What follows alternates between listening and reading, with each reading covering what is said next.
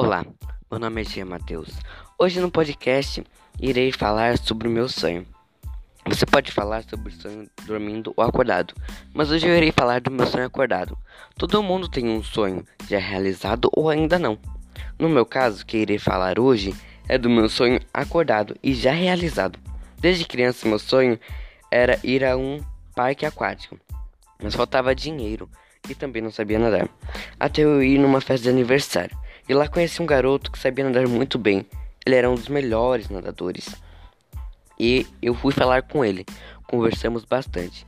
Até que ele me ensinou a nadar. Esse dia foi muito divertido.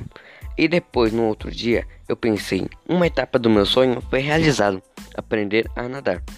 Agora só falta, só falta ir ao parque aquático, mas ainda eu não tinha dinheiro.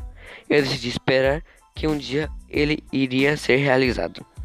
Até eu que na escola teve uma prova que era para ler um livro. E o prêmio era ir uma viagem. Você podia escolher parque aquático ou Hop Harry. Até que minha sala ganhou. Depois de muito esforço, nós ganhamos e fomos para o parque aquático de Itupeva, Wet n Wild. E lá meu sonho foi realizado. E hoje eu agradeço à escola e à minha sala por ter ganhado e a escola por ter indicado a nossa escola a participar da prova. E foi esse o meu sonho. Espero que tenha gostado.